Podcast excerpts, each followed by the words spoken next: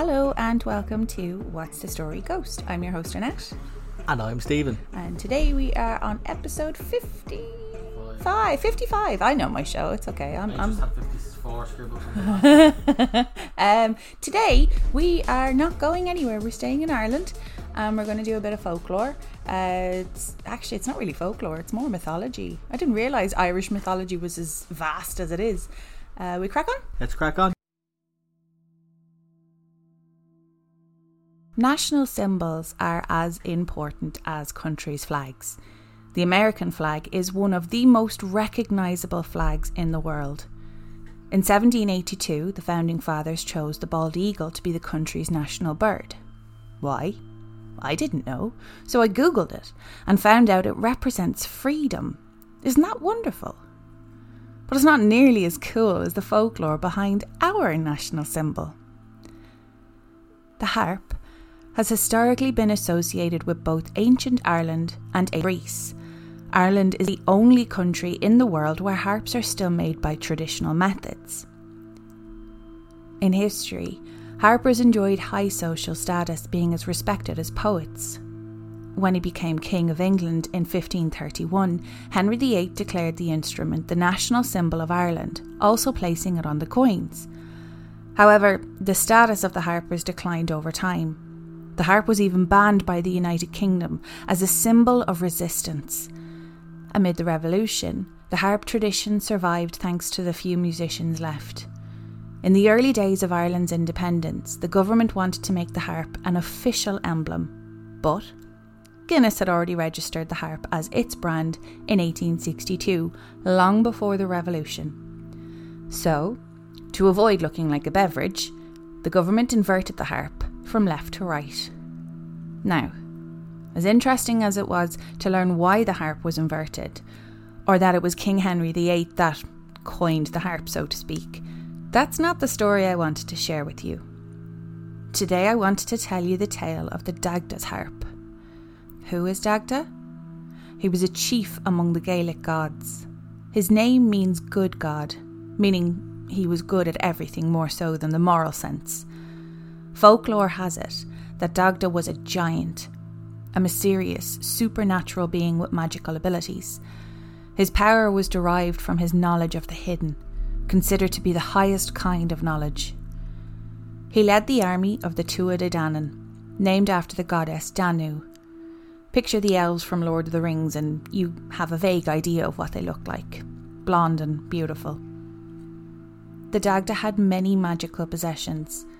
These included a cauldron of plenty, which could feed a host of as many as needed and would never be empty. A mighty club, so big it said that it had to be transported on wheels. One end could kill a man, while the other could change his fate and restore him to life. But today's story is about his magical harp, Uaithne. It was carved from oak and covered in jewels. When he played the harp, he was able to change the behaviour of men and women. He could make anyone who heard it laugh and be jolly or weep with sorrow. He's also said to be responsible for placing the seasons in order with the playing of his harp. The Dagda would play his harp while his men readied themselves for battle. The music would make them forget all of their fear and charge into the fight thinking of nothing but glory and honour. At the battle's end, he would play his harp again.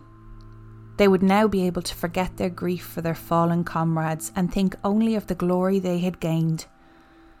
The Tuatha De Danann entered a great battle with the Fomorians. Who were the Fomorians? Well, they predate the Tuatha De Danann, pretty much the Irish equivalent of the Greek gods. They were a malevolent race of one legged and one armed sea gods, or some say sea pirates, with powerful magic. During this battle, the Dagda's harp was stolen while his home was unguarded by the Fomorians. They believed they would be able to defeat the Tuatha De Danann once they had it. They managed to escape the home of the Dagda and fled as far as they could, taking their families with them. With the great and terrible Balor leading the Fomorian forces, they were hopeful that their side would win the battle. But nothing is ever guaranteed in war, so they fled to a deserted castle to await news, and they hung the Dagda's harp there. They knew that their side had lost the battle when the remaining Fomorian army's defeated men began to trickle down the road. As a consolation, they had taken the Dagda's treasure and made sure they stood between the harp and the door in case someone came to steal it back. When the Tuatha Dé Danann arrived home from their victorious battle, they cheered for the Dagda to play them a song on his harp, and it was then that they discovered the harp was missing. Only having arrived home from battle, the Dagda asked of his people again, Who will come with me to find my harp? Without hesitation, Ogma and Lugh stood and volunteered. On their second breath, they were gone. Only the three men, against most likely the remaining Fomorian army, but they went anyway, the warriors three. They searched long and hard, but they finally came to the deserted castle the Fomorians had taken refuge in, and they could see through the window the Dagda's harp. The Dagda stretched out his arm and called to his harp as Ogma stared at the great mass of Fomorian warriors sleeping before them, who vastly outnumbered them, and the harp sprang from the wall and ran straight to him. But as if dropping a stringed instrument on the ground would be quiet, the noise of the harp leaping from the wall of course woke the Fomorians, who immediately drew their weapons. Just as they began their advance towards the three Tuatha Dé Danann warriors, Lugh whispered to the Dagda, I think you better play your harp. On that recommendation, the Dagda plucked the strings of his harp and called out the music of mirth. Try as they might, the Fomorians could not hold back their laughter, they laughed so hard their weapons fell from their hands and they began to dance. But no sooner did the music stop than the Fomorians regained their composure and began their advance again. With that, Ogma said, I think you better play your harp. And this time, Dagda called on the music of grief. All the Fomorian men, women, and children began to cry. The men hid their faces in their cloaks so as not to show their tears. But again, when the music faded, they picked up their weapons. And then, without needing any prompt, the Dagda plucked the strings for a third time. This time so softly it barely made a sound, but he brought forth the music of sleep. Though they tried, the Fomorians couldn't keep their eyes open, and every last one of them fell into a deep sleep. And with that, Lugh, Ogma, and the Dagda took their leave, and the harp was safe and never stolen again. There are so many characters in this story I want to revisit, like Balor, and how it said that he was so big that 27 of his soldiers fell and died underneath him when he was killed. And don't get me started on how he got his evil eye. Or Lugh, and how he was the son of the beautiful Eithne, daughter of Balor. Talk about your conflict of interest. Irish mythology is so much more than what we remember from school because for most of us, let's be honest, school was a long, long time ago, so I have loved reading about it again.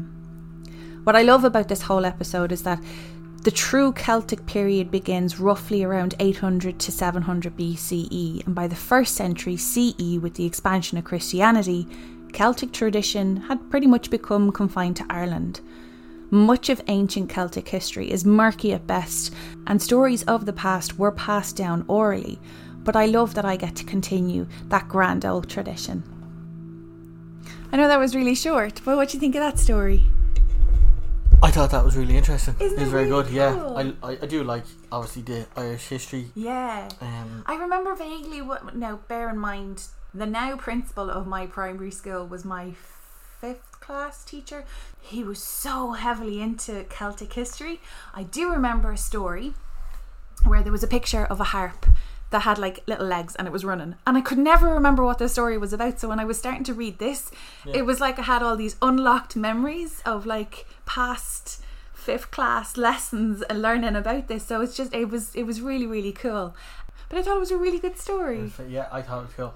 Uh, I can't. Nobody's going to know this because I'm going to edit this episode to within an inch of its life. But it was really hard because I kept saying different words wrong, and everyone assumes because I have a Fáinne, um, you get it at the end of sixth class because say that you can speak Irish fluently. I can listen to the Irish news, and depending on the dialect, I can understand most of it. But my brain just doesn't think fast enough to be able to translate English to Irish for speaking. So I can understand it. I just can't speak it as quickly. It takes me a little while to get the pronunciation right. I do find the harp a very interesting instrument, though. It's beautiful. It is. I've never. Do you know where the, the high strings are? Are the high strings the ones that are further away from you, and then the low chords? I would guess that the high string the are the longer strings because there's more there's more to resonate. Whereas as you get lower, it'll be a duller sound because they're. I don't know. I play piano. I don't know. I don't know either. I don't play the I don't play the harp. Uh, my I mum and dad had a harp at their wedding. My Yeah? dad said it was probably one of the most expensive parts of the wedding, but he was like, "That's what your mother wanted, and that's what I wanted," and it was regal. And I'm like, "It is a very that's the way you describe a harp. It's a very regal Absolutely. uh, instrument. It's beautiful. That and on a completely opposite scale, my other favorite Irish, or at least I assume it's an Irish instrument, is the bodhrán. Yeah. I find it fascinating how somebody can get their brain to function because if anyone's never heard a bodhrán, YouTube bodhrán, because they're played so fast, Yeah. and I'm like, my, my brain can't speak that fast. How do you get your hand? To, I just think it's a it's it's a One of the other scout leaders, you've met him. He plays both the bodhrán and the Irish tin whistle. really, Yeah. God, oh the tin whistle. I think it's. I, he, he probably calls it a flute, but um, I know a tin whistle is a tin whistle. But the recorder or the tin whistle, anyone who went to an Irish primary school or any primary school in Ireland would probably hate that instrument more than anything. But nine times out of ten, if you go to an Irish wedding, someone's going to have brought a guitar and someone else is going to have brought a recorder or a tin whistle. my mom's side of the family was always like that. Any, any wedding we wanted would be in, would be in the um, The afters lounge. the, re- the residence bar, Yeah. yeah. And then uh, somebody'd walk in with a stumble in with a guitar, and then we'd all there was no walking, there was stumbling. stumbling. Yeah, Isn't it was- crazy though how the drunkest person can play the chords no problem yeah. whatsoever? That's muscle memory. There was somebody had a guitar at Craig and Small's Mhm. wedding. You sang at the afters of that as well. I was very Yeah, we all were. inebriated. Yeah. Have you any characters for me? I think I do. I think I Okay. do. So three people: Okay. Dagda, Yes. Louis, it's Lou, but okay. Louis, Louis through no, Dagda, Lou, and Ogma. Agma. Yeah. Yeah. So in my mind, there's three three men here. Um, some Irish heritage. Dagma for Yes. me has to be because he went and found his harp. Somebody took it from him. Yes. Has a very specific set of skills. I love it. He would make an awesome. Che- yes, I love it. I love it. Oh, nobody knows. I will find about. you Nobody. and. I will play you. Liam Neeson. And he's Irish. And the Irish. Yeah. Yeah. well, they're all Irish here. Oh, very good. So, uh, Lou, Yes. you may or may not know him, but I think he's got a big major role coming up. I think he's the new Robin. Um, okay. a Dublin actor. I think he made his break in Love Hate. Barry Keoghan. Did I say that right? Is it Keogh or Keoghan?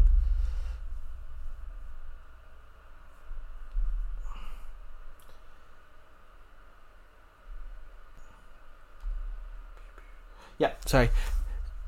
Uh, Barry Keoghan. Okay.